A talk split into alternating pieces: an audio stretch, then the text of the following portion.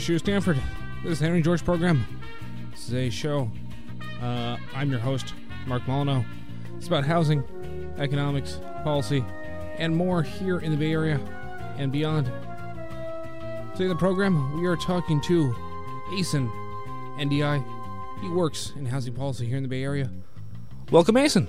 Hey, thanks for having me, Mark. Yeah, so uh, what? Everyone has a story about what got them interested in housing and in working in the housing scene. What, what's your story? What brought you here? Well, um, so I'm I'm actually originally from uh, from France. Uh, I was born in I was born in Paris, but I was raised in like a small city uh, about like 60, 70 miles south. And uh, my parents are like uh, West African immigrants, and uh, you know obviously they didn't have a lot of money at the time, and so we lived in a bunch of different kinds of housing. Um, you know, public housing, subsidized housing, you know, quote unquote market rate or just known as you know apartments and houses. And I've moved a lot in my life I guess. Uh, you know I moved to the states when I was 12 and I've lived in a bunch of different states uh, and different types of housing over over time. Um, so I've lived in like California New York State Georgia uh, Texas is where I'm mostly from, at least in the states, and so I feel like I've experienced the the way in which like housing impacts people's lives, um, directly, uh, but also as like policy. But like more specifically, I think the thing that's gotten me into like housing policy um, as something to do for work or for for for advocacy is around the way in which I think housing can work as a kind of like platform, right? Um, it could work as a way for people to um, stabilize their lives and be able to sort of build up the um, necessary like social capital, educational, and like actual capital in order to be able to like uh, transform and change their lives. And so I've been um, working on this kind of thing for about four years now um, thinking about ways to make it easier um, for people to have access to decent, safe, affordable housing. Do you feel your your history of being in many different environments with different kind of housing gives you an ability to kind of compare and kind of think outside the box of this is how we do things here? And yeah, no, I mean, I think absolutely. I think being an immigrant like automatically like gives me a kind of sort of outsider's perspective when it comes to housing. But I think even more than that, I've since I moved to the U.S., I've actually never lived in anything other than market rate housing because my family was a lot, uh, like undocumented for a long time, and so um, because of that, I think it's gotten it's given me kind of this mindset of, you know, uh, how do we make just cheap, available housing um, abundant enough to where people can come from random places and random countries and just like have access to a place to live, right? And also, I'm ex- uh, very much interested in um, the integration aspects of housing and housing policy. Um, so when I first moved to Houston, Texas, I lived in a like two bedroom apartment in Third Ward, Texas. Hashtag What's Up HTX. Um, it's also the the home of our uh, goddess empress uh, Beyonce Knowles Carter. But um, it's you know it was a segregated area, and I went to a segregated high school, and you know my grades dropped you know from first semester to the second semester by like 20 points you know from like A's to like C's very quickly just because of the environment, um, and just the level of like. Um, um, you know, other pressures that were present at that school, and because of the segregated nature of the school and the fact that it lacked resources. The next year, um, my family moved to another two bedroom apartment, but this one was on the mostly white west side of Houston. And so I went to like a, you know, mixed income, mixed race um, high school there where, you know, grades rebounded, um, social activities rebounded, and then I was just in a much better place um, in order for me able to like succeed academically right? There's this way in which having access to housing in places with, you know, high opportunity, with um, you know better access to educational opportunities, employment opportunities, can can sort of like have these these impacts that I think make it um, easier to think of housing and integration as something outside of personal responsibility and more of a social responsibility, something that we together have to uh, pay for and um, actively further where but you, you don't see it around here. Is it even feasible here? Is it possible here? So i think okay so i think i'm, I'm trying to be coy but I, but i think i'm I, I, just need to like start saying the buzzwords. Sure. Um, so the the main reason why we have the cities that we have is because the capital structure so the access to capital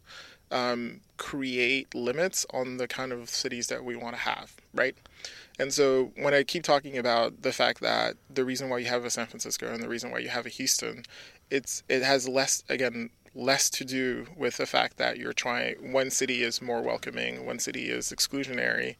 It has more to do with the fact that in Houston, capital wasn't able to constrain supply, right? It's too much land, it was absolute like there were wildcatters. Uh, there was a guy named George Brown who decided to essentially buy a swamp and like fill it with like thousands of people, right? But in in in San Francisco, the way development works at this point, the constrained supply is assumed, right? That is kind of the point. It's, it's part of the reason why you're able to get the kind of returns that you're able to get on San Francisco housing, right? And so, capital, like where you're actually getting the money to be able to build all uh, this housing, or you're able to sort of shape your city, dictates the way in which you're going to able you're going to be able to have housing models, right? Um, so you know, not to segue too quickly into you know uh, that recent paper from yeah. the people. But, but, before we get into that, I guess anytime I hear the C word, you know, capital, I need to kind of pick apart exactly what it means in this case. Which I think okay. in this case, I mean, I think it seems like you're describing capital as the big pool of wealth that will basically invest in places and what some people have what some people don't it's what mm-hmm. it's what people in poverty don't have yeah and i guess the thing that i guess you have one of the central things that i feel like always i see comes up is when you kind of conflate capital and land, or mm-hmm. just saying like, you know, what are we constrained on? We're constrained on capital, such as places to build. You know, there's a there are very different aspects to land and, and capital. Capi- no, no, absolutely. Yeah, I think I think you're you're absolutely right, and I think I do need to make a distinction here. For as far as housing development, right? We're not talking about we're not talking about um, your you know your your your crappy landlord, uh, you know, who owns like two two two buildings or whatever, even though he or she are also constrained by this issue or, or by capital. What I'm talking about is yes, the giant, the the world's giant pool of money, yeah. right? Um, and like I know a lot of people see that giant pool of money as being like a bunch of you know, I don't know greedy you know people who live in Greenwich, Connecticut, and to some extent that is also true, but you know the the greedy capital people are us. It's also your mom's pension. It's your mom's pension. Yeah. It's literally your you know your teacher your teacher retirement fund. It's your you know your state employee retirement fund. It's security it's, for a lot of people who aren't bad so, people. It's the Canadian yeah. social security system. It's the Norwegian so- sovereign wealth fund. Right. The the sources of capital are you know in a lot of ways socialized. Right. Um, you know are there you know pools of capital the you know our this this fair locations endowment for example um, that are you know maybe sometimes more altruistic maybe. Some you know do they ask for slightly lower returns? Maybe possibly.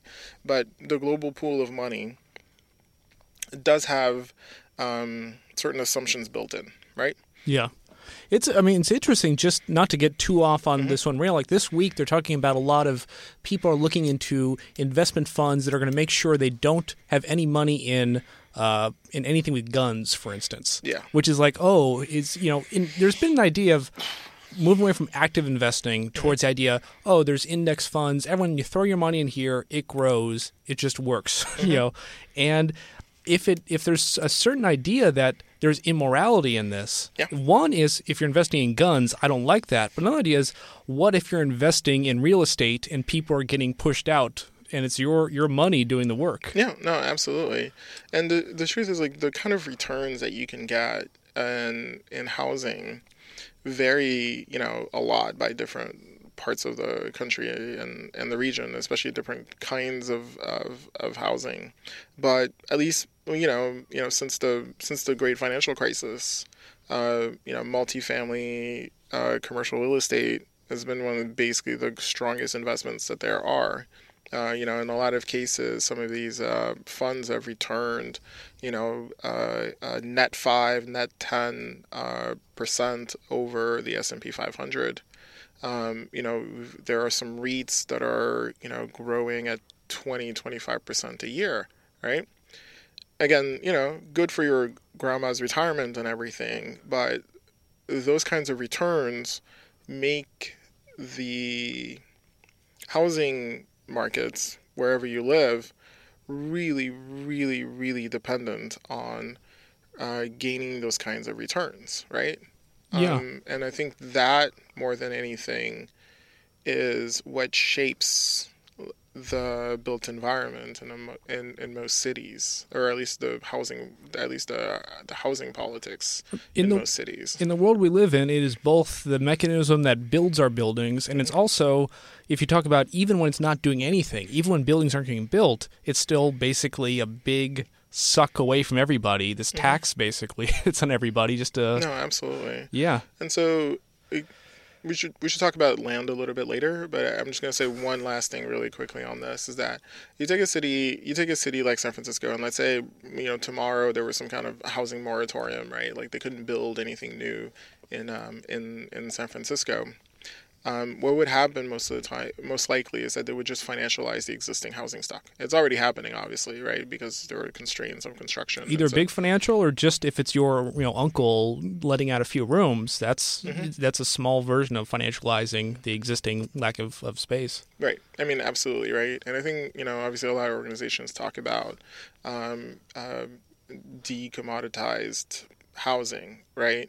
But I think I think what would be really interesting is like how do we make housing a really bad investment, right? Yeah. And by a bad investment, I mean something that returns 2%, 3%, 4%, as opposed to something that returns 14, 15, 18, 20, 25%. Right? We talk across the field. So many people disagree about a lot, but mm-hmm. people saying housing shouldn't be an investment. That's that's a good way to kind of get everyone on the same page because it is kind of cr- it it is kind of crazy for everybody mm-hmm. that this place that everyone needs to live is considered this blue chip investment that everyone needs to make, and sometimes a lot of collateral damage when you do it. No, I mean, I, I think absolutely, and I think the fact that you know uh, people's entire net worths are wrapped up in their house will, you know, lead to, of course, you know, basically people trying to protect their their investments right? Yeah. And they will go to some extremes to do so, right? Yeah. Uh, you know, they, they invested not just in, you know, a place to raise their kids, they invested in,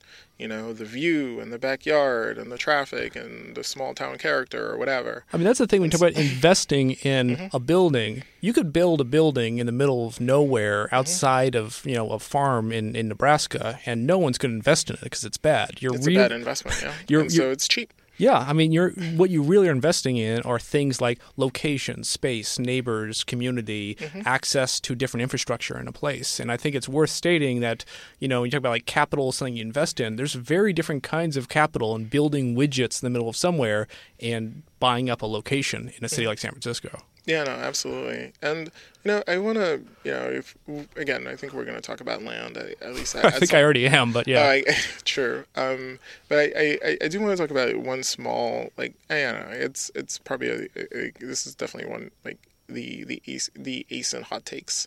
Um, um, but so, how do you buy a house? Like, or what is a house, right?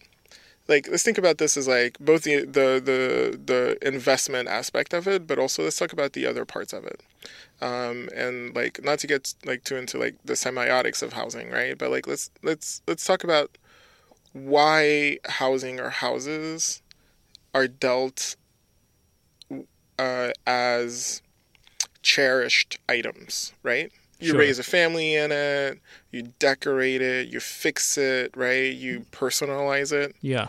Um, in a lot of ways, you start to fetishize houses, right? Yeah. You know, the Victorian, right? The painted lady, Professorville, right here in Palo Alto. Professorville, Pro- Professorville, the Eichlers on the peninsula, Oh yeah. right? And so, or the you know Mies townhouses in Detroit, it becomes a it becomes a thing, right? It becomes even outside of you know a place where you you know you go to sleep and you know you cook meals. It can be a- becomes A um, historical site. It can be a work of art. It can Right. be yeah. it becomes an object, right? Yeah. Um, and in, in in that sense, its valuation, I think, you know, has both you know material considerations, right? Uh, you know, a co- constraint on the supply of that X thing, uh, or uh, or um, you know, access to capital or demand for the good. If you wanted to build But- the painted ladies elsewhere, that's a certain amount of real, you know, work and wealth it takes. But there's something kind of special about the fact it's the painted ladies. it's it is the painted ladies and so like one of the ways that i try to think about it is you know are are is housing uh, uh, oil and di- oil a sort of commodity that can be you know i'm sure there is some end to oil obviously but you know is essentially something which could be produced a bunch of marginal units Right. of the And same homogenous thing. Exactly, and its and its price is essentially set by you know um, its supply or its demand, and you know fluctuations, spikes are essentially controlled by you know um, you know both you know advances in production uh, or you know obviously cartels and, and and capital deciding to constrain its supply in order to uh, maintain its price. But there's kind of nice, very determined curves in some fashion. you know. Absolutely. Yeah. and but is it also diamonds right in the sense that it has sort of an intangible value right which is that you know here's this rock there's a lot of it. Obviously de beers you know makes sure to constrain and supply as much as possible but you're getting married and so you have to buy a diamond Yeah. right? Oh i'm an adult so i have to buy a house right? And so i think it's it's good to talk about housing and like that's supply and demand aspect of it right? It's good to talk about housing about it being like you know um, developed by capital but i think i think there's something you know intimately human about the fact that we're willing to you know work our entire lives to buy a house right It's worth. Like, I've heard people say like diamonds and gold. These are examples of bubbles. There's no reason the value should be this high, mm-hmm. except the fact we recognize it's this high and we expect it to sell for as much in the future.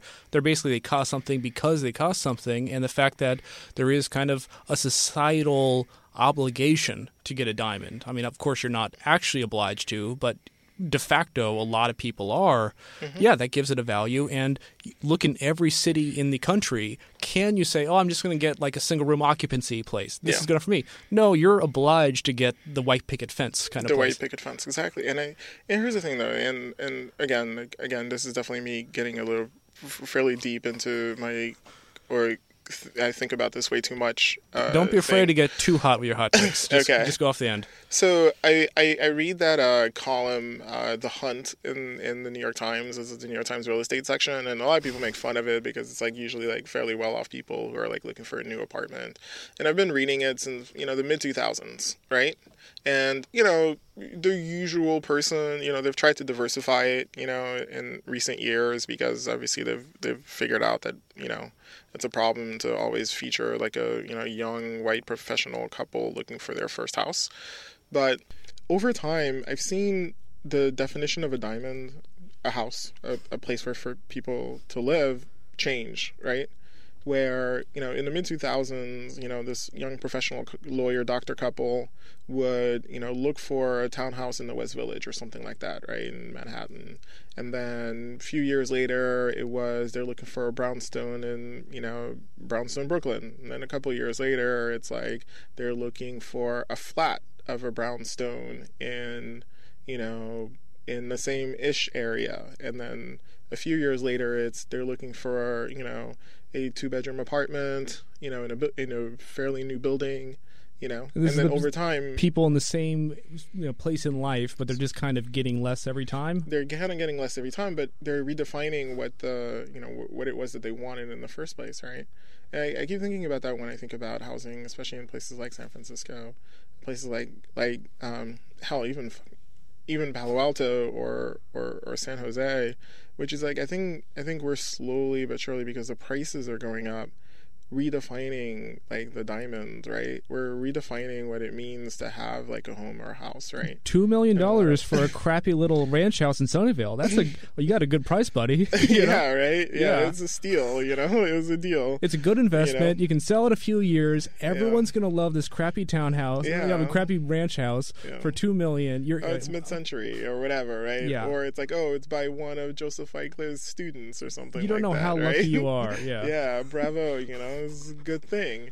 And I think, I think, I think there's something to there's something to housing, which is, you know, um, I, th- I think what, what something what my mother would say is. Um, um, you know, it, it, there's there's an Islamic word for this, but it, it means like uh, blessed, right? There's something about housing which makes it um, something that people are willing, I think, to to to do crazy things for, right? Yeah. Um, and yeah, they'll take a little less. Yeah, they'll redefine the meaning of it or whatever. But I think it still has to be, in at least in their heads, like a house, a home, right? A diamond. Um, but yeah, Not to jump too far down a certain hole, but Mm-hmm. I mean, I I you know tend to think a lot about uh, some of the work of like Fred Hirsch, who defined the idea of positional goods. Mm-hmm. Of there's productive goods, there's positional goods. Productive goods, it's a bunch of widgets going out there. Positional goods, it's about how you're keeping up with the Joneses. Yeah. And at a certain level, it's hard to see houses as being you know divorced from being a positional good. What is what you pay for a house if it wasn't for the fact you know what other people are paying for houses? Yeah, I mean, absolutely. I think that's a really good way of of, of putting it. Um, and I think there has to be that inherent value uh, set to it, both that emotional value that I was talking about, but yeah, that positional, that value from other people, right? What other people think about your house and your home. I wonder, you know, like you know, go back going back to the Hunt example of these people buying places in New York. You know, the people who in the mid two thousands, two thousand five, two thousand six, who you know were buying that brown that brownstone in in um, in like Greenwich or whatever in Greenwich Village.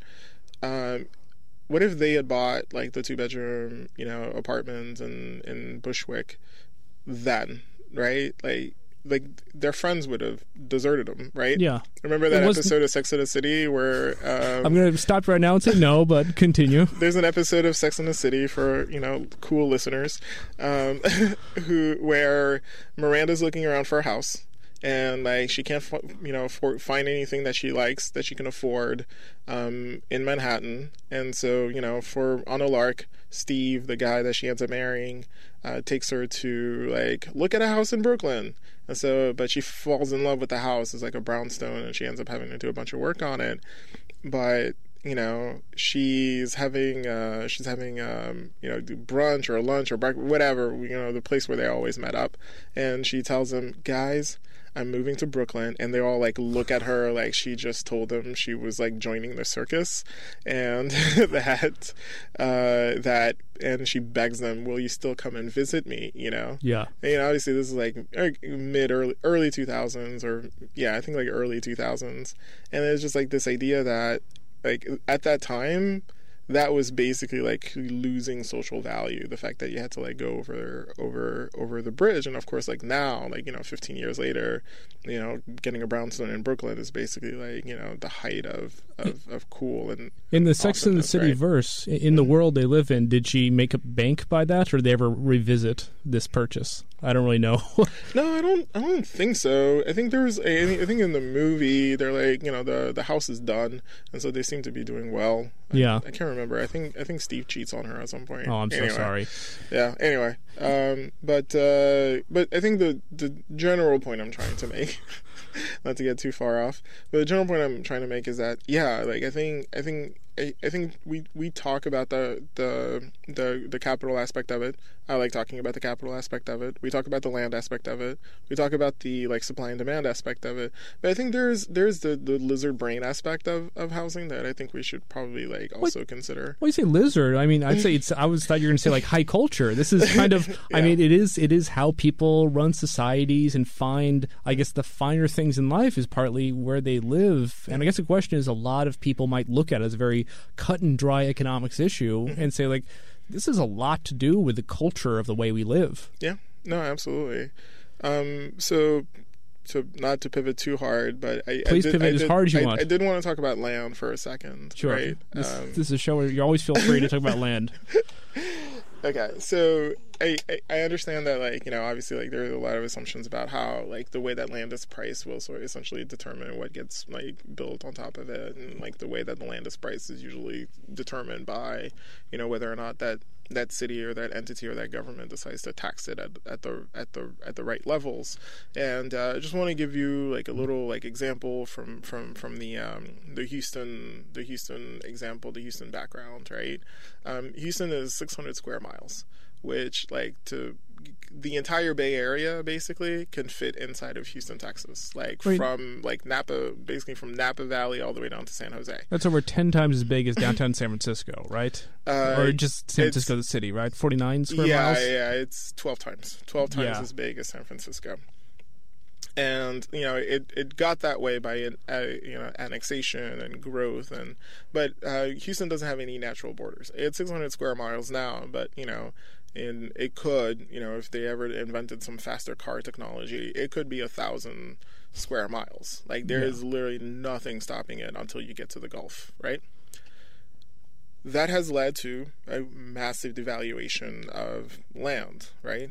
Supported by, of course, like, uh, you know, thank you, President Eisenhower, for building highways, which made it fairly easy to get through uh, two places in, in, in the city, right? It has a decent economy, and we can talk about that. But yeah. I'm trying to keep it. But like, it gives people focused. Al- gives people alter- alternatives. You know, mm-hmm. it says, oh, you know, I can take a few extra minutes of driving, and I can get much cheaper land. Mm-hmm. And you have to ask in places like the Bay Area, you know, how different is that of the alternatives? Of someone says, I'm going to drive a bit more, and we're already hitting kind of a weird limit where people are driving from Tracy every day. Yeah, absolutely. Um, and so then you know prices prices are fairly low then, right? Because there aren't any sort of like natural sort of borders, and the government in Texas and in Houston is not going to really price lands, right? I mean, property taxes in Texas are higher than they are in California just because there isn't a state income tax there.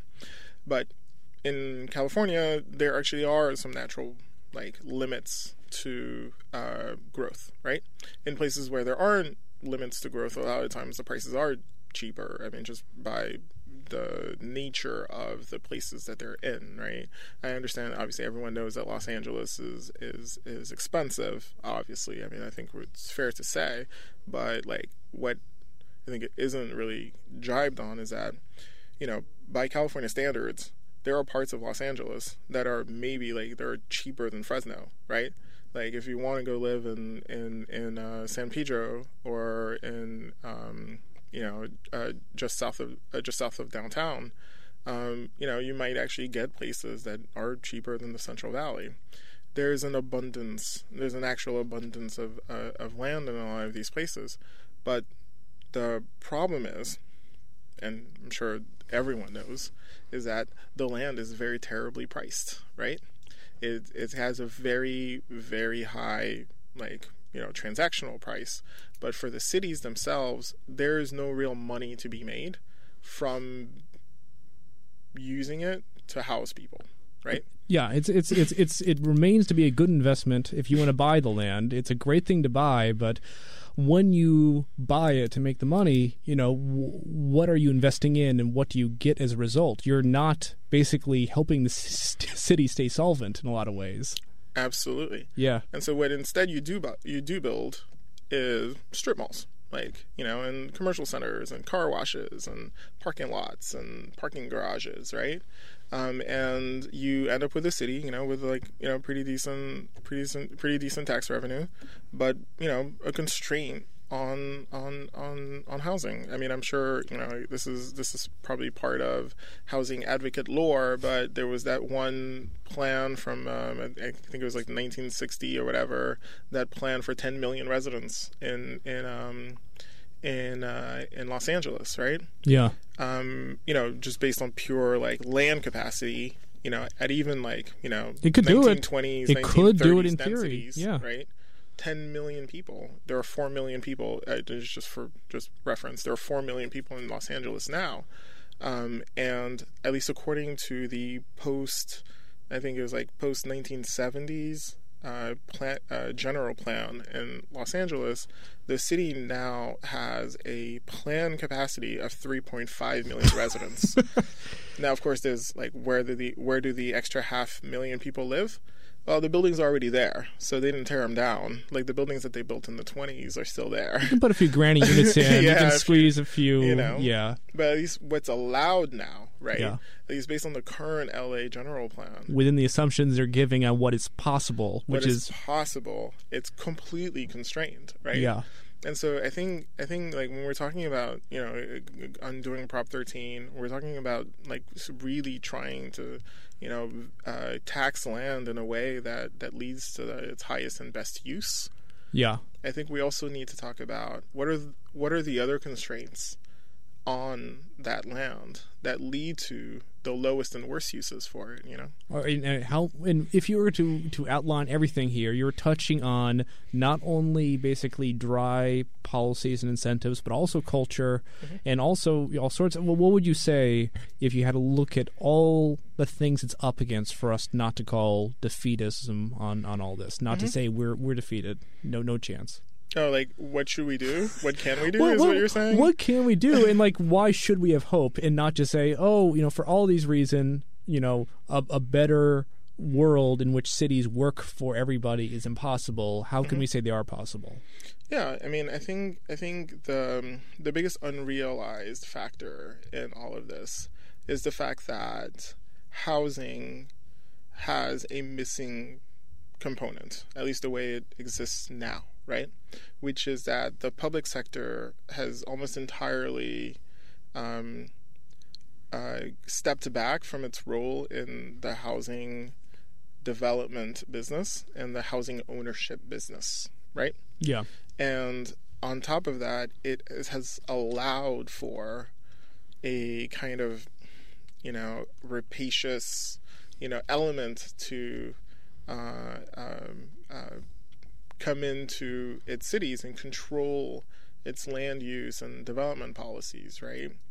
Um, I mean, analogous to a public option in healthcare, it's something. It's an alternative. If everything else is broken, you at least have some other hope out there. And I Absolutely. mean, and and as far as public housing in the U.S., that really ceases to be a hope. There's no real, you know, the the capacity doesn't keep up. You know, there's No, yeah. absolutely. There's there's actually a, you know there's a law in the books that caps the number of new uh, uh, public housing units. Uh, it's called the Faircloth Amendment, uh, and it was uh, passed during the um, the the great you know uh, welfare reforming '90s, where there is actually a law against adding new public housing units. Right, And- directly feder- directly federally owned housing units. Right, And what was the what was the rationale when they put these on the well, book? because these were failures. Yeah. that's what that's that's what they said. Uh, public housing failed. Look at look at St. Louis, look at Chicago. It can't be done. It we tried. done, Great you know? experiment. Let's give up. yeah, right. Remember, remember when we did? You know, remember when we tried? Yeah. we tried so hard. Yeah, it was a, Um, the, the, the great We- exper- we the noble did experiment. The noble experiment. We, you know, we we we provided services. We provided employment. Uh, we we uh, we we built the the public housing units to the highest and and, and, and best specs. We didn't make We many sure mistakes. It was you know, you know, it was, yeah, you put them in the right places, made know? made everything work, funded them Yeah. adequately, and Yeah, it just we maintain them Yeah, consistently over time. You know, we made sure to have, you know, when post industrialization happened, we made sure to have some kind of income support to come in for people. You know, we we you know we we did everything we took right. a good shot at it. Yeah, we took a good shot at it. You know. Um, and so I think I think I think what is missing actually is sort of a, a, a full like realization, or at least a, a an investment in right um, housing um, by public entities. So- and, or by communities themselves, right? So let's pivot. Uh, this we are recording this on the seventh of April, 2018. This just dropped uh, two th- two days ago, right? Yeah, this is uh, the People's Policy Project. It's a paper by Peter Gowan and Ryan Cooper.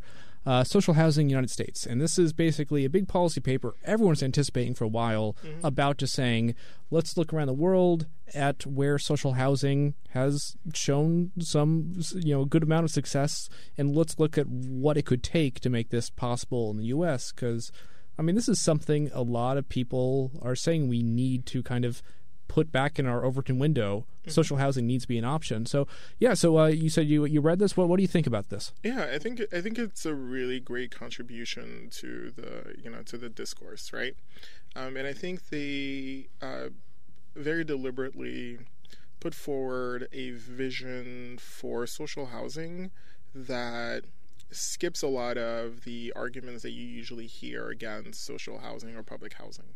Um, I think so. Number one, it doesn't require much public support. Uh, I mean, in, in pure funds, right? A lot of the models that they're putting forward are mostly self-funded, right? I, usually either by leveraging, um, you know, uh, public land usage, um, by uh, making sure that cross-subsidization levels um, are high enough to where you can get, you know, at-cost rents um, and making sure that it uses the current financial systems assumptions for the construction of housing.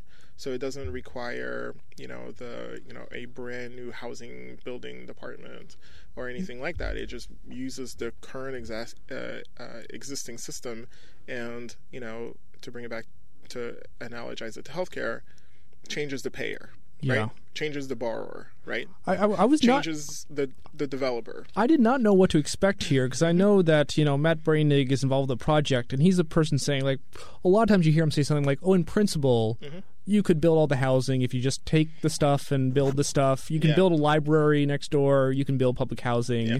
And I mean, I think this is very much of not just some utopian Mm-hmm. way of just saying this is very This is very practical. Yeah. This is a very practical plan. I think so second, I think what the the the plan also does is that it completely skips the conversation around um, current housing. Right?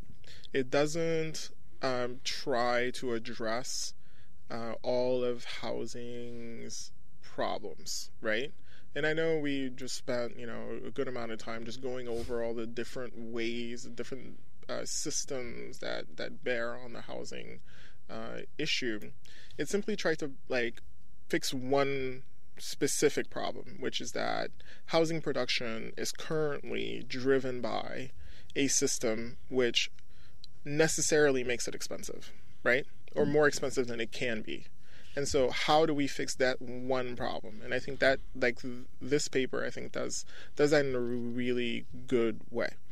Now, um, you know, I, I I do have, I think it has some shortcomings, and I think we should maybe talk about some of them. Maybe, I guess uh, first is going to be the structure of this. It kind of starts off saying, let's look at how housing works today. Let's look at the basic things we do to try to create more affordable housing. We can either look at pure lib- liberalization techniques of just removing restrictions on housing and letting supply work. You can look at strategies to have uh, either uh, things being built through like LIHTC tax incentives. You can look at having inclusionary zoning where new development has inclusionary zoning. And it, it just says that, you know, these for different reasons should be taken to say they w- they will not offer as much as we can see that actually true social housing is offered in other parts of of the world. Mm-hmm. I mean, I guess in some ways they are social housing, but they did comparisons to three major areas. They I'm that's actually I think one of the shortcomings. I think I think they could have, I think they could have skipped that literary review or Of- of the the places? literature review. Not, not not of the other places. Oh, at I the think- beginning. I think that's that I mean, that's I feel like that's the backbone of that of that paper. The Sweden, Yeah. Germany, the Finland. the, uh, Finland uh, examples. I think are Uh, it was actually Vienna, Austria, yeah. Vienna. Sorry, Vienna.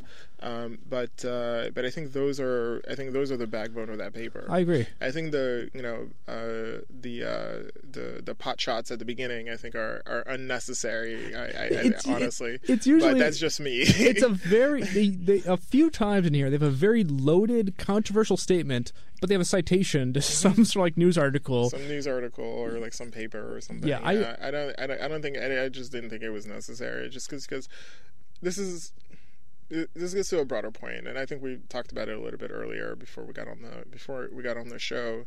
Is that when you when you exist in in in, in this current sort of um, economic system, um, and you're constrained by you know law and you know uh, alienation and various other issues there is a desire to try to fix the problem with whatever means you believe are available or doable right yeah if ever if if you have a hammer everything looks like a nail well also more that if if you More that- if you don't have power tools you know you're going to make do with analog tools you will do with what you can, right? Yeah. So essentially, it's one of those things where there are a lot of people drowning, right?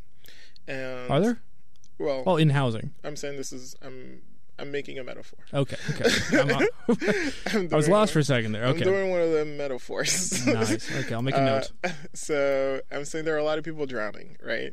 Like, does you imagine a bunch of people drowning, right? scary Yeah, and you know you're on the beach and you're trying to figure out like how do I save people, right? And so in in some cases it's like, well, I could swim out and I could try and like get one or two people and like try to bring them back to shore, and I'll keep doing it until I get tired. I think in some ways there's like, well, I've got a bunch of like you know beach wood or whatever. I can make some rafts and go grab as many people as I can, right? And I think a lot of times the solutions that are proposed by people um, land use liberalization, inclusionary zoning. Um, what was the other the uh, the Light the LIHTC, tech yeah. LIHTC like investor driven affordable housing production.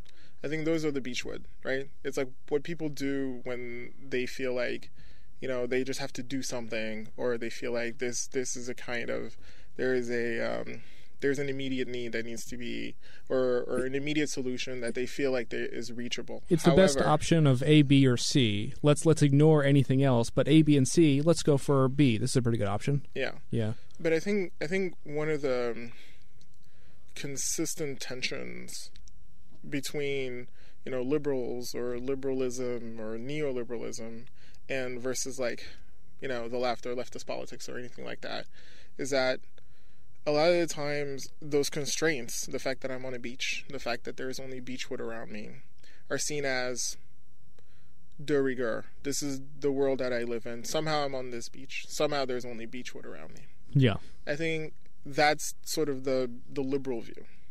I think what the neoliberal view would be is that there is only beechwood, the, key, the key is making marginally more only- beach wood to be on our beaches, and then we'll save Ex- more people. Exactly.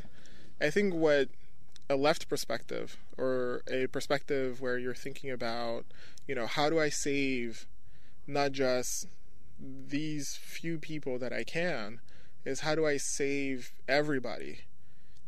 I think they will ask, why are they drowning, right? Hmm. Like why the f- are they like why are they drowning in the first place? Who the hell tossed them over a boat? Yeah, Like what happened? yeah, right? And then you try to try to figure out ways like how do you fix that problem, right? And the thing is, I don't think that those two issues a lot of times have to actually uh, collide. I think we can figure out how do we f- make sure that people don't end up drowning constantly It, I mean, it feels while there like- are people who are like trying to like build a, a few rafts here and there yeah, and, and I know, every, you know, I have heard the arguments where, oh, well, you know, the problem with the rafts is that people think there's going to be rafts, and so therefore they're never going to actually figure out ways to not, you know what I mean? It's like a it a- anti-raft accelerationism. exactly. Yeah. it will. I mean, Sorry, that's just good. Yeah. anti-rafting. So that's good. Those people are nuts. yeah, Uh, but we but, need to get rid of lifeguards. We become amazing I swimmers. know, right? Yeah. yeah. So I think, I think, I think, I think there's a way in which like this literature review in this paper could have just been here is here here here are the terrible options that we all have to deal with right now, Yeah. right? Draw your own conclusions. Draw your own If you love them. It's, they're yeah. terrible, but we all have to deal with them, right? Yeah. Like this is this is the options that we have. Sure. However, let me lead you to a better place. Like here, here are ways in which we can actually like stop this problem from continually happening to people, right? Which is by offering housing that the people together paid for. And I think the second section about you know looking at Sweden, Helsinki, Mm-hmm. and Vienna, yeah, I mean, it lets you know that this isn't just dancing in some uh, you know ivory tower head. You know, these are actual things that, that work. have happened. Yeah, Yeah. really work. Um, you know, I gotta, I gotta, be, I gotta be, I gotta be honest with you here. I, I thought that, um, I thought that the three examples were great, but man, do I wish they hadn't done Sweden. like because you know what I Sweden is the whipping boy. Yeah, it just, just, is like it just is. But I thought actually the Sweden, I, you know, I, I, I thought that the the- Vienna one was going to be the most interesting. yeah. I, I, by the way, there's a small part of the paper where it's like, uh, you know, even you know, even though there were some some some uh, some issues from 39 to 45. but uh, no, the the Swedish part actually was actually really interesting, where the government overbuilt housing, and I thought that was like, I It's thought that was really it's an interesting right? story. I They- that was great. They they said that because there's this big glut of baby boomers, it's like, well, either you're gonna be living with your parents or we're gonna have to build the housing for you. Gosh darn it, we're gonna build the housing for you. Look at the Bay Area. Every single person who's like in their twenties is like living with their parents still. Mm-hmm. And this is like the Bay Area is like, sorry, we're not gonna help you here. Yeah. Yeah. Yeah, you gotta go go live somewhere else. Go try, go, or wait until I'm die until I die. You know, this is also hard, hardcore Asn Asn um, Asn hot take here. Um, is like I really think there's there's a there's probably like some weird like death cult thing that happens somewhere in like the in the uh, Santa Cruz mountain range or something because I'm like how long do you think you're gonna like we're all gonna live like you know Is like how long do they all think people live Yeah. when you go to some of these meetings like i live in the south bay i, li- I live in san jose but like you know I, I do housing policy for a living and so i end up at a lot of Palo Alto, wild meetings Palo Alto City Council, it is all 80 year olds Mm-hmm. just, you know, like, this is the worst example of ruining my, my neighborhood ever. Like, this thing, will- like- they're going to like- die before this thing's built. You know? you know is, sometimes i really think that like you know i, I go to so many meetings you're and oliver uh, oliver and some of my uh, uh, friends were like all involved in trying to make this like this one project happen and the whole time i'm like half of the people who spoke here are not going to be here when this project Yeah. actually like Yeah. comes online and just i'm just thinking you know like anyway whatever that's that's a very much a sidebar but okay back to the paper I mean, I think I think it has to do something. There's a certain level of a lack of empathy that has created this mess. That Yeah. self-selects for the mess, and the people who come over to really fight for it, I think, are so solipsistic they literally believe they're immortal. Yeah, no, I mean, I, I'm telling you, like, I think there's totally like a death cult going around Yeah. somewhere where people are like, you know, praying to the, you know, the, The gods of Theranos.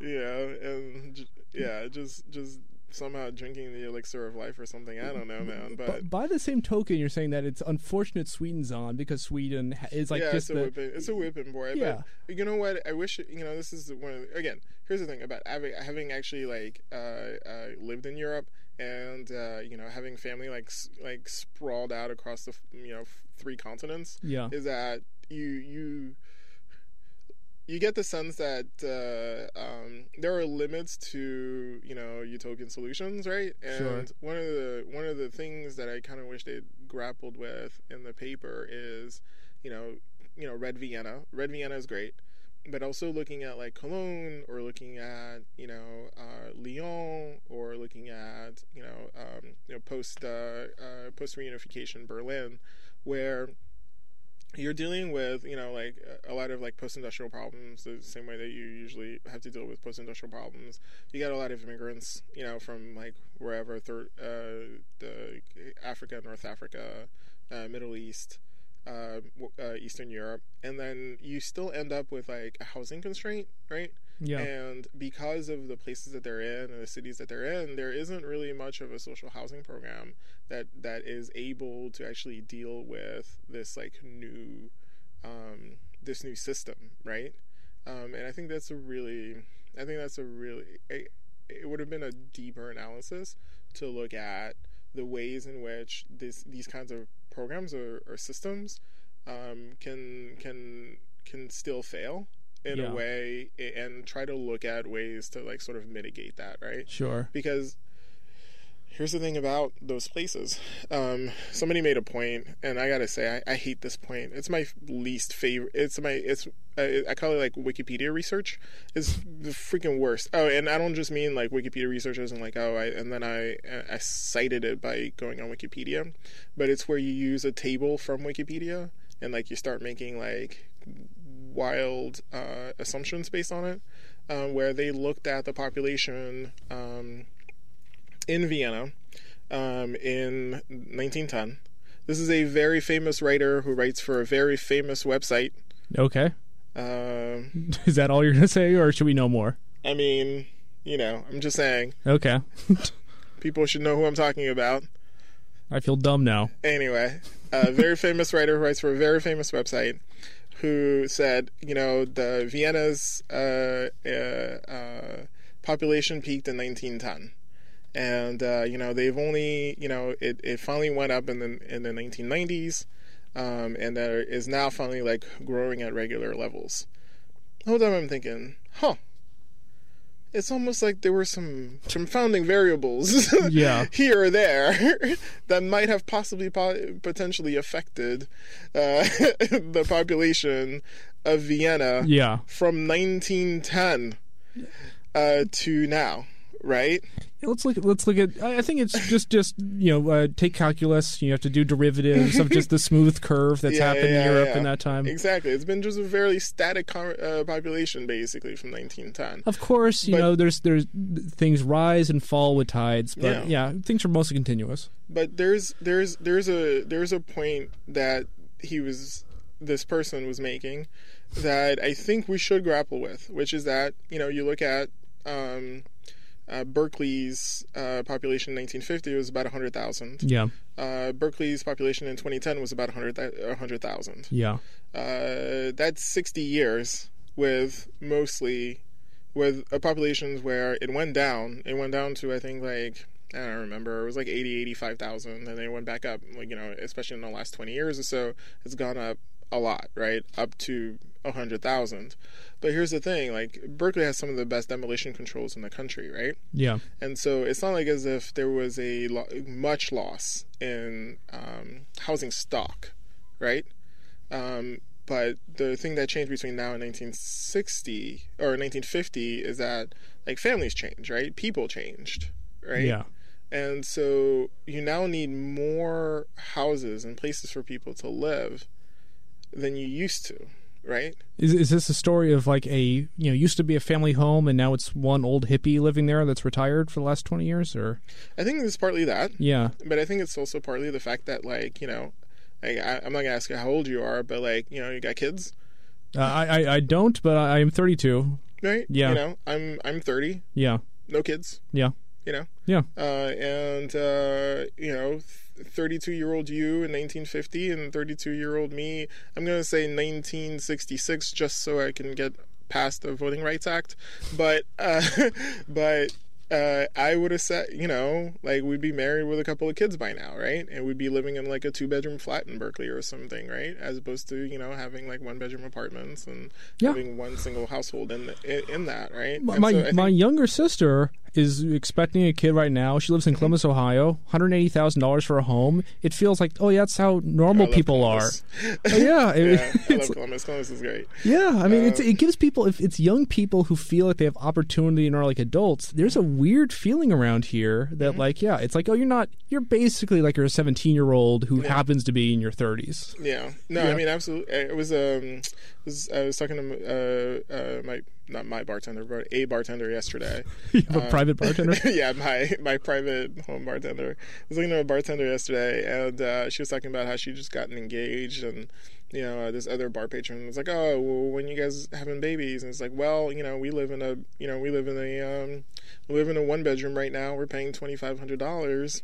And she's a bartender, and her partner is a bartender yeah. and uh, you know they're paying a lot of money for rent and so you know if they have a kid they're like well you know we're gonna have to get a second bedroom and you know of course people can raise families and like one bedroom apartments and you know it's not it's not insane i'm not saying that You but, can, like, yeah. you can it's not, Not many people. Not I mean, less people, do. fewer people do than Yeah. they used to but yeah, Yeah. You, you still can but uh, you know i was listening to that conversation and she was talking about how oh well but the, her her future mother-in-law totally wants like grandkids or whatever and she was saying so are you going to pay for the second bedroom Yeah. and it's i don't know you know it's such a you know I, not to be like overly like weirdly natalist about all this stuff or whatever but i think there's something about the fact that you know you have you know a generation of people who you know i i mean i I, I believe are probably, you know, as as a cohort, the luckiest generation in the history of the United States, who are doing everything they can to keep essentially the existing present generation from being able to like find places to live but also are keeping new people from other countries and other states from being able to come here and live. At the same time the the people who are you know getting to that age are talking about you know delaying you know life events Yeah. delaying like you know having children because like they feel constrained by housing right These are the people like that's- I millennials. I, mean, these are the people who, when they graduated from college, had the worst job market Mm-hmm. in recent memory. A lot of them just had this weird feeling of hopelessness. They'll never get a job that lets them be an adult. They're either working these incredibly, you know, kind of precarious, demeaning jobs. Mm-hmm. Some like can't even find like volunteer work to do. It's like it was like, oh, that's good. That's good resume material. oh yeah Yeah, and no, no I, I graduated college in 2009 it was uh, it was was I think like 500,000 people lost their job the month I graduated. Yeah.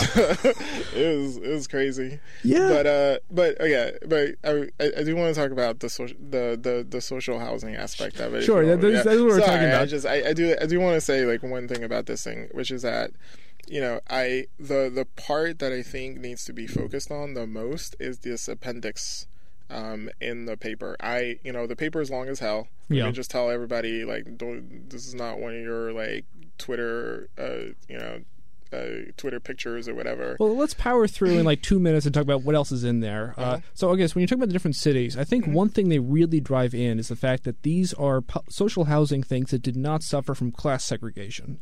Absolutely, yeah. And which I think you look at the failures in America, the failures in London, as we saw by the fire last summer. Right. Yeah, there's. I mean, there's uh, definitely when it is how do we get a bunch of those people out of the way?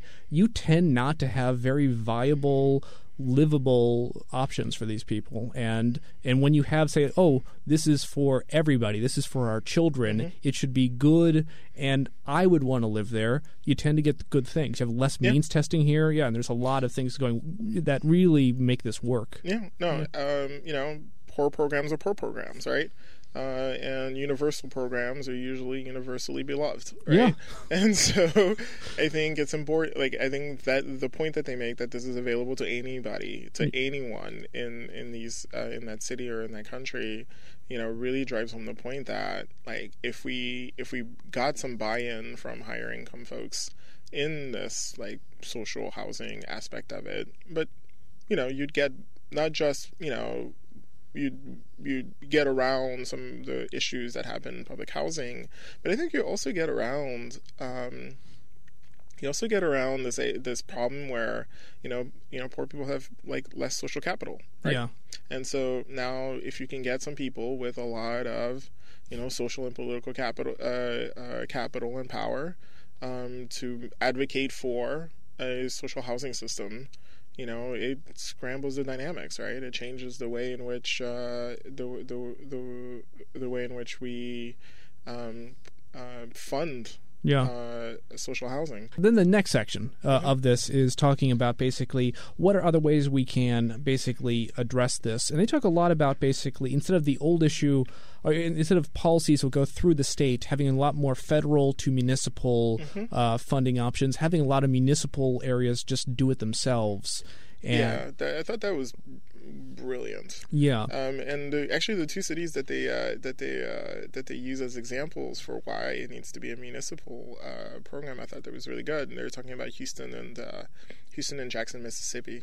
yeah, Um, and I think they're they're both right. They were saying that basically, if you make it a state program uh, or a federal program, you know, you're liable to de- have to deal with like different administrations for the federal at the federal system, and then you know have to deal with red states um, in um, at, at the state level, and then just doing it for, at the city at the city level actually you know uh, gets at these uh, social investment goals.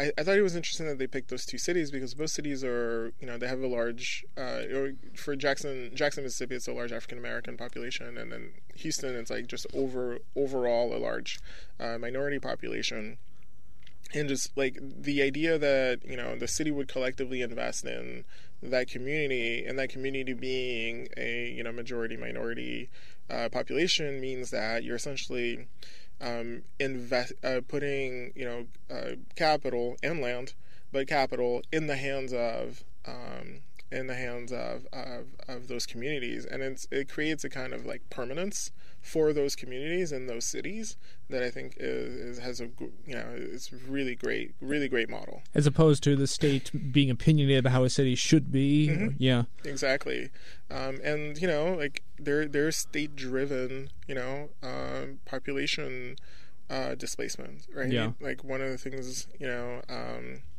you know, this doesn't come up a lot, obviously in in California, though. Obviously, you know, with like some state legislation and stuff that's happening, people are talking about it a little bit more.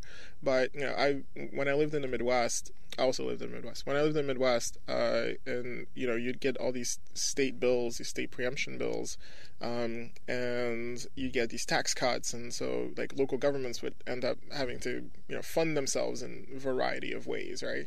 And in some of those ways were like increasing user fees increasing, you know, uh, the water bill, increasing property taxes, increasing, um, uh, you know, uh, traffic fines, Yeah. parking, so on and so on. fairly regressive tax revenue schemes. Exactly. Yeah, And so a lot of times, like a lot of this stuff would get enforced, right? And so the way they get enforced is either through like incarceration, but also, you know, in the case of property taxes, through eviction. yeah, And so what you what you saw happening like in Detroit and Milwaukee is that you know a lot of you know mostly black families ended up having to leave those cities because they essentially got kicked out by their by by their by their city, but they got kicked out by their city because their city was so broke that yeah, because their state government cut their funding, right? And I think I think having the housing be controlled by yeah. like that community directly has more of an impact than having to rely on like the state government or the federal government. So Yeah, and ju- just talk about yeah, I guess the, the land value tax as far as like Detroit goes for a 2nd There's nothing more heartbreaking to me than the fact that people living on fairly valueless land are getting taxed on their home and then getting uh, foreclosed on and evicted. It's just yeah, no, I mean like when I was in Detroit, it was very common that Yeah. someone would be uh, uh, liable to pay property taxes on a yearly basis that were worth more than the houses. yes, Like that was just normal. Like I'm not, I'm not even, you know, this is not. It's a mixture of, of I think just completely misbegotten policy that Mm-hmm. you should be taxed on the, the improvements of the bare minimum structure Mm-hmm. you should have, and then you're getting over assessments based on a disadvantaged political community. Yeah, yeah, it's just it's an and you know, and a, a lot of these, uh, you know, a lot of these assessments were made, you know, during the um, during the uh, the housing bubble, right? Yeah. And so, you know, you you let's say you you bought a house in 2007 in Detroit, and the house was maybe worth eighty thousand dollars at the time. You know, that same house six years later is worth you know eight thousand dollars, yeah, but you're still paying eighty thousand dollar a year taxes because they never really reassessed it to be fair, they're f- trying to fix it right now. But, yeah, but you no- in on all deliberate speed. with all Yeah. deliberate speed, yeah. Yeah, so the, uh, just you know, one more thing. The second thing here is, I guess one thing you always wonder is like, okay, we need to acquire places to you know to build on, and sometimes just land costs are so much it's hard to get started. They recommend saying work with municipally owned lands because then you don't have to pay for it in the first place. And I'm wondering, is that really just skirting a really hard part of it? Absolutely, and Yeah. you know, I think you're hitting on something um, that I think is going to be. Uh, it- it's a thing that I think a lot of people are already kind of globbing onto as one of the weaknesses of the paper, which is that you know there there there is a lot of public land, but what anyone who's ever looked at like a, a like a, uh, uh, a repository of uh, public land holdings Yeah, is that most of this land you can't actually like build on. go, go north of, of Death Valley. There's a lot of land in Inyo There's a County. lot of land. Yeah. You know, there's a lot of publicly owned land. Now, of course, there's a lot of land that not only can be built on, should have been built on decades ago, Yeah, but has been, you know, held in, in, you know, the death knell of NIMBY neighbors for, you know, for years, right? Uh, you know, like Balboa Park uh, Reservoir is ridiculous that this place is still like not there. There isn't like a Parkmerced Tower on top of that thing, right? yeah, But, um, you know, to be fair, there are limits to how many like good buildable sites there are in the city that are already publicly owned, right? And it sounds like if you build on this at a mm-hmm. certain rate, you are left with less afterwards. Yeah, you're you're basically eating the slack you have right now. Yeah, and I think you know, especially what we're seeing at least in the South Bay is that there are a lot of opportunities, right? But like you, we can start there, and I, I but I, like you said, we're going to eat into it, and we're going to run out of it at some point. Yeah. And the truth is, like you know, there are limits to how much you can actually build in some, on, on some of these um, on some of these parcels, just because like the cities themselves don't want to have you know a you know a uh, Vienna uh, style. You know, what was the what's the pictured building called again?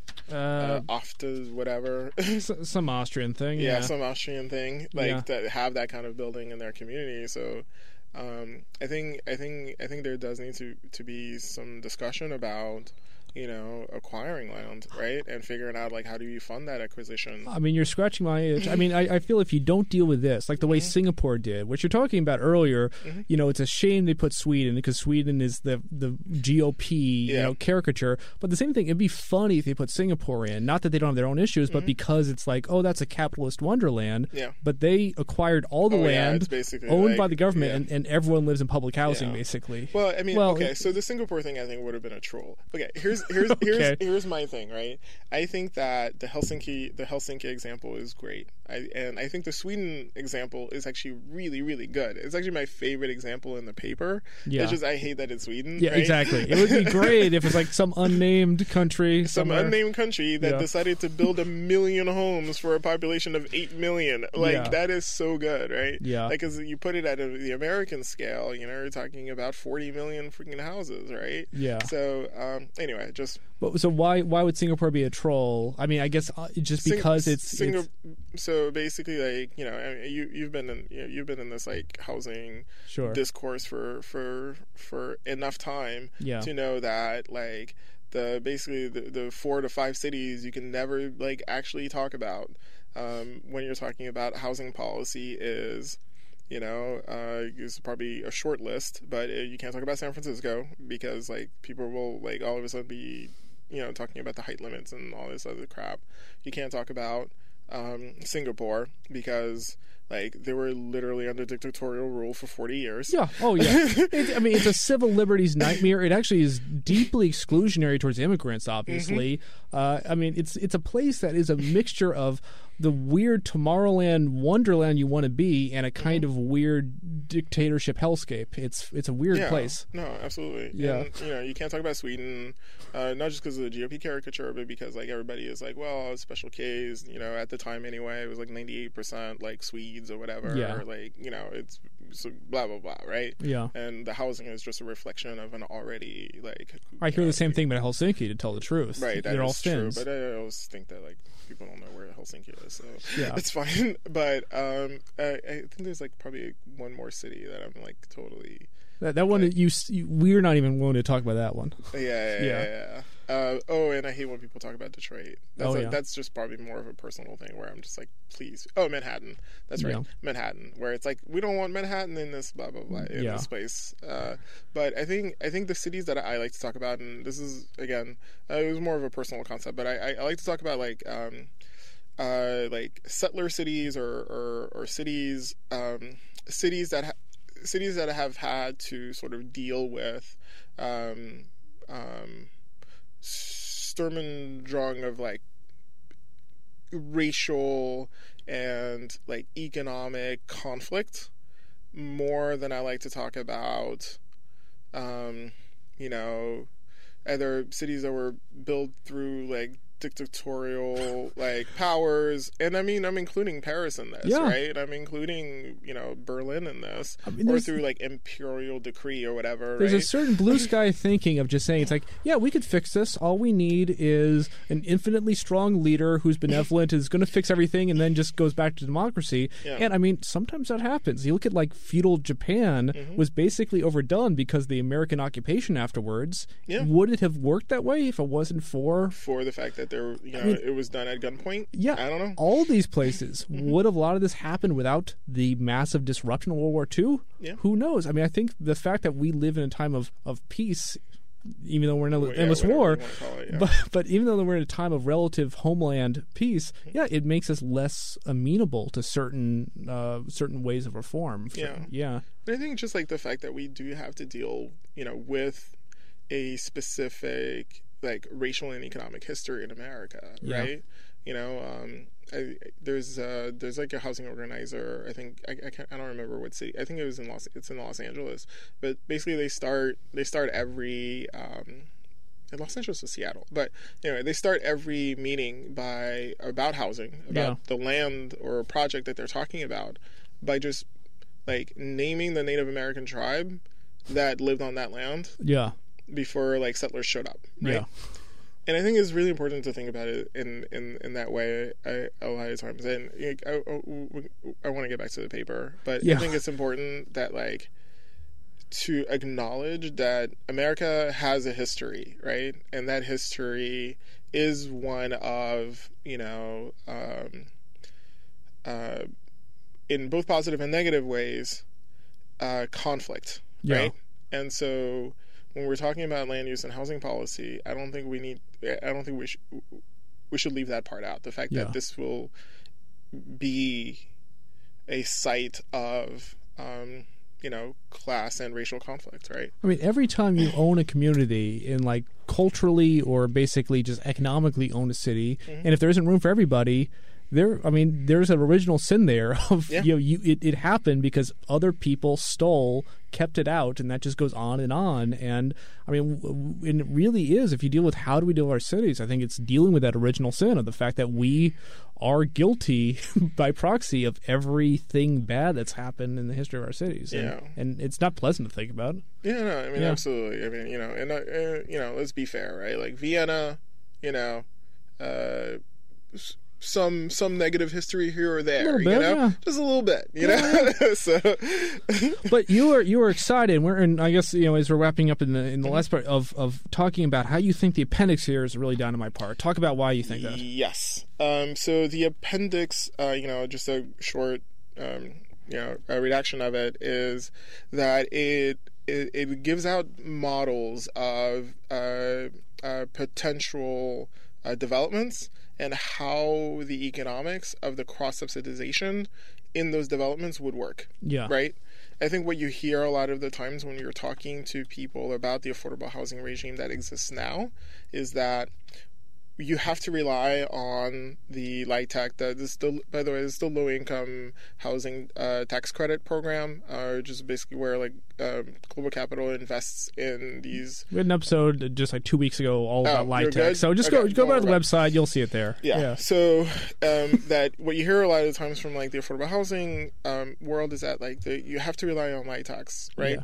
Because without the LIHTC, there's no way that you could you know finance the development um, uh, based on the rents that will then be charged to the residents, right? Yeah, right now it makes ninety percent of what we have out there in affordable housing, and so it's like, Absolutely. yeah, so it's You like, know, of course, it's- it's, the and- only thing that's gonna make it happen. And that paper like told me what the total number was. It's like eight billion dollars. I had no idea. Yeah. So bravo. Um, but uh, but I think uh, but I think what this paper shows is that there is a huge spread. Right. There's a huge delta between the rents that are charged by an affordable housing program or a development, right? Where a lot of times you're talking about, um, you know, you're talking about you know income qualified, uh, income based rents, right? Thirty percent of your income usually, yeah, yeah, right? Versus, you know, the market rate rents for either a new development or for an older development where the rents have like stabilized or gone down over time. And with this social housing program, you're able to essentially build the exact same um, type of housing, right? And charge rents that are high enough yeah, that it makes the building sustainable. yeah, In some cases, profitable, but sustainable, right? With very little um, social support. And in a lot of cases, depending on the market, yeah, you could cut the market rate rent by a third, yeah, you know? And the truth is, you can cost a, cut the cost of production by 20 to 25% without even talking about the economies of scale of the fact that you're talking about a single developer, yeah. right? Well, and it, so I, oh, it, looks it looks across the entire spectrum of people Mm-hmm. in the housing market, and said like, here is where we find different rents for everybody to go. And yeah, I mean, this is a lot different than people saying it's like, oh, the market rents are all luxury. Oh, we Mm-hmm. only afford we only need to do affordable. I mean, there's a kind of this. The, I love the fact that like the holistic picture. How do we make this work for everybody? Because Mm-hmm. Yeah. if you don't look at market rents, market rents are a different way of saying this is what anybody can get. No, I mean Yeah. absolutely, and I think I think we should be very honest. You know, as people who want to house as many people as we as we can, I think we also have to be really honest that the affordable housing um, that we are getting now, Yeah. the BMR units that we are getting now, are administratively um, prohibitive. Yeah, And so, yes, if you're able to go through that process, just wait twenty years or so around here. right? Yeah, But if you're able to go through that process, I, you know, I am for building as many houses as possible f- to house you. yeah, However, I think even people whose incomes are not high enough to afford what would be the social housing uh, rent, those would be much better than the available market rate rents that they would then be forced to pay yeah. on the open market, right? And the the hope is this would be this supply from this kind of program would be enough that you have access to those kinds of social housing units in abundance, Sure. right? Um, and that it has an impact on the market rate rents, right? Yeah. The idea is that it, you know, it'd be a, um, it'd be uh like a market, a market setter, Yeah. right? It- uh, it- it- the LIBOR of housing or whatever. I mean everything. Yeah, everything goes into everything, and all. I mean, there's Yeah. a certain there's a certain realism in the fact that you can't just look at any specific part and pretend Mm-hmm. it's anything. So we are actually desperately running out of time. What is what is your final takeaway from from all this? I think I think my final takeaway from that, especially from from the um, uh, from the paper, uh, Yeah. is that the government has an advantage over the private sector when it comes to housing production. Yeah. And it has access to land. It can borrow at way cheaper prices.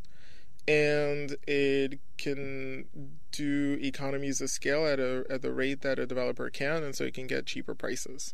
And I think um, cities should like recognize the fact that they have both the responsibility but also the opportunity to help solve the housing crisis on their own. We've been in conversation with Asn Ndiaye about housing, about the PPP, paper on social housing, and more. You can find this episode and previous episodes online at the website seethecat.org. This is a presentation of KZSU, Stanford.